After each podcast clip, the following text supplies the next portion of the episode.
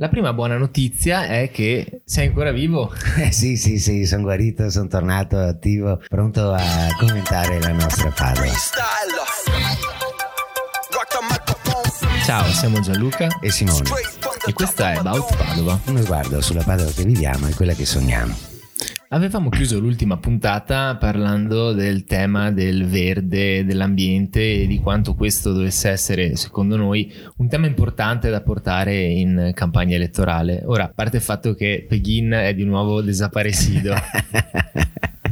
Una prima notizia di questi giorni è che sono state installate eh, diciotto colonnine per la ricarica delle auto elettriche. Ecco, questo è il tema delle auto elettriche, è un tema sicuramente importante e che eh, sull'ambiente può essere centrale. Nel mio sogno di avere un assessorato alla transizione ecologica, questo potrebbe essere un primo passo di cui discutere. Beh, eh, sicuramente. Intanto beh, aggiungo, sono diciotto colonnine in più, però diciotto doppie, quindi vanno a servire trentasei auto che si sommano boh, un'altra cinquantina forse presenti, diciamo un centinaio a tutto oggi in giro per la città. Se non sbaglio molte sono dove ci sono i centri commerciali, l'ho viste sia alle Brentelle che all'Ikea, insomma in quei posti dove c'è un parcheggio bene o male, ma proprio il tema dei parcheggi era un tema che doveva essere affrontato dal governo e che nel nuovo codice della strada verrà aggiunta la, il limite di un'ora da cui poi diventa divieto di sosta nel momento in cui appunto le macchine lasci l'area a,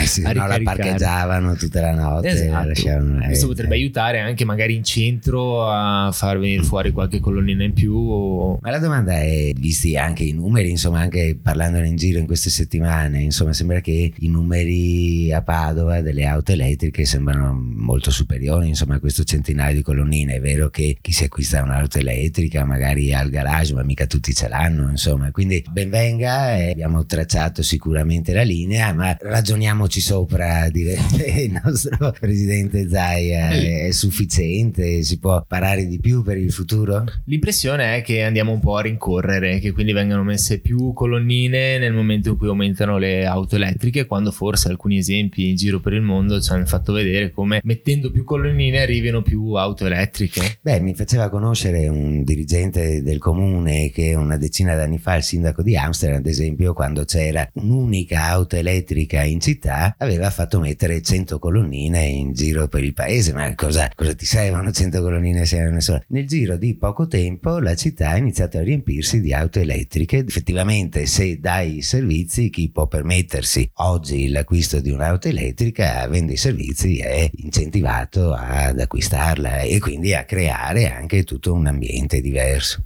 Ecco, qualche colonnina allora potrebbero metterla sul Borgo Magno. sì, sì, ma restando sempre in Olanda, l'ultima che ho letto proprio un paio di una settimana fa è che l'intero Stato, l'Olanda, eh, ha emanato una legge in base alla quale ogni comune, se io cittadino acquisto un'auto elettrica, mi deve mettere una colonnina di ricarica entro i cento metri dall'abitazione. Cioè, qui stiamo progettando appunto per il futuro. Logicamente adesso è una tecnologia che non ci possiamo permettere tutti, ma nel momento in cui chi se lo può permettere inizia ad acquistarle sempre di più, si abbassano i prezzi, migliora la tecnologia e, e sicuramente potrebbe essere un incentivo per migliorare il nostro ambiente.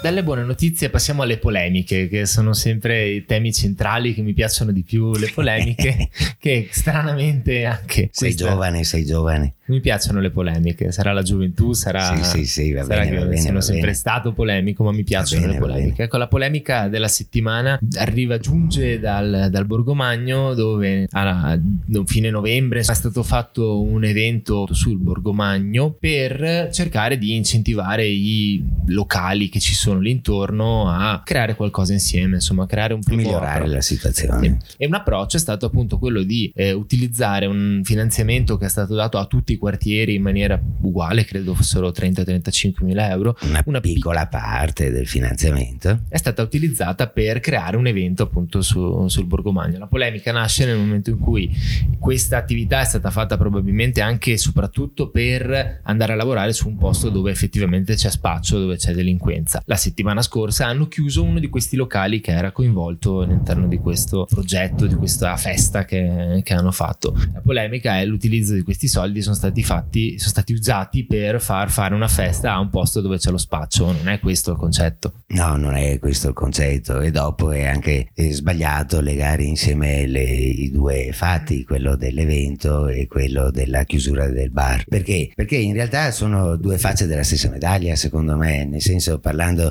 di rigenerazione, tutto ciò che serve a riqualificare un posto è utile, quindi a partire dall'evento, il lavoro più che l'evento che c'è stato dietro anche in questi mesi delle associazioni, creando rapporti appunto con i negozianti della zona e creando un primo evento. Adesso ci saranno tante altre attività, perché deve, deve essere affiancato anche dalle forze dell'ordine che, sempre in un'ottica di rigenerazione, vanno a intervenire laddove ci sono dei problemi. Insomma, mi sembrano due facce della stessa medaglia, non, non, non le vedo antitetiche.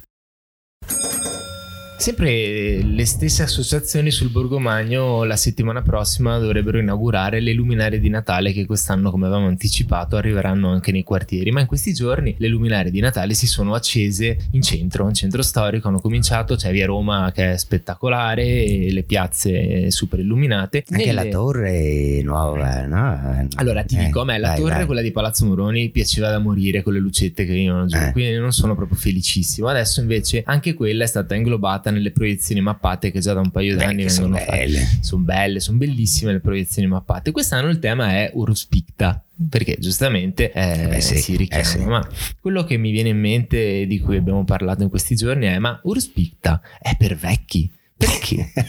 Oddio, adesso qua mi cogli in fallo, non lo so, forse sono vecchio io, ma mi cioè, sembra, a me piace. Ho l'idea, o comunque mi sembra di vedere, che tutte le attività fatte per comunque andare dietro a questa nuova, questa novità dell'UNESCO, questo fatto di avere questi dipinti del milletrecento, ora immagino che ci siano sicuramente state delle scuole coinvolte che abbiano fatto dei progetti in questo senso, ma non ne ho sentito. Insomma, non c'era anche la possibilità di provare a coinvolgere i giovani su, su questo tema? Mi sembra che non sia stato fatto. Eh, ti dirò che non lo so, insomma, cioè, se sono state coinvolte le scuole, è vero, insomma, non è arrivato a scuola mia molto. Beh, lo domandiamo a voi ragazzi, cosa ne dite di Urbs Picta? Scriveteci, dateci i vostri commenti, magari riprendiamo il tema alla prossima puntata. Invece, tornando sul tema de, della, della droga e dello spaccio, un tema eh, pesante, insomma, un tema che, su cui ci soffrono anche molte famiglie, un tema che crea eh, disordini anche in giro per le nostre città, si, si acuisce nel momento in cui abbiamo notato che lo spaccio ultimamente è lasciato in mano a minori e ragazzini, sedici anni, diciassette, quindici anni anche a volte. Già, è un problema che si è visto, si vede all'Arcella, restando sempre con il nostro sguardo arcellocentrico, proprio questi ragazzini che fanno la spola da un posto all'altro, e insomma si percepisce che c'è, che c'è qualcosa che non va, che sono un po' abbandonati a loro stessi. Esistono già dei progetti comunque sull'Arcella o sul resto della città che lavorano anche sull'abbandono scolastico, però adesso pare che in questi giorni verrà approvato un nuovo progetto un po' più sostanzioso, proprio specifico su questo tema, no? Sì, se ne parlerà domani in consulta qui all'Arcella, un progetto che E abbiamo dato il via col commissario Turatello un paio d'anni fa, ragionando appunto sulla situazione e invitando tutte quelle realtà cittadine che lavorano con l'emarginazione, con le difficoltà di strada, e fino a far nascere appunto un progetto insieme ai vari assessorati, i servizi sociali, un progetto che l'altro giorno eh, addirittura il prefetto ha approvato e, e ci finanzia e appunto il lavoro che sarà da qui in poi. Domani sera in consulta se ne parlerà, quindi eh, occhi attenti. Bene, ci dispiace che questa puntata è stata un po' peso, ma fuori c'è brutto tempo, l'autunno comunque. Vi ringraziamo di averci ascoltato. Se avete qualche tema un po' più divertente, ci trovate sui nostri canali social, come sempre Instagram e Facebook, siamo ben felici di rispondervi e siamo pronti sempre a ragionarci sopra con voi. Ciao a tutti da Luca Zia e Simone.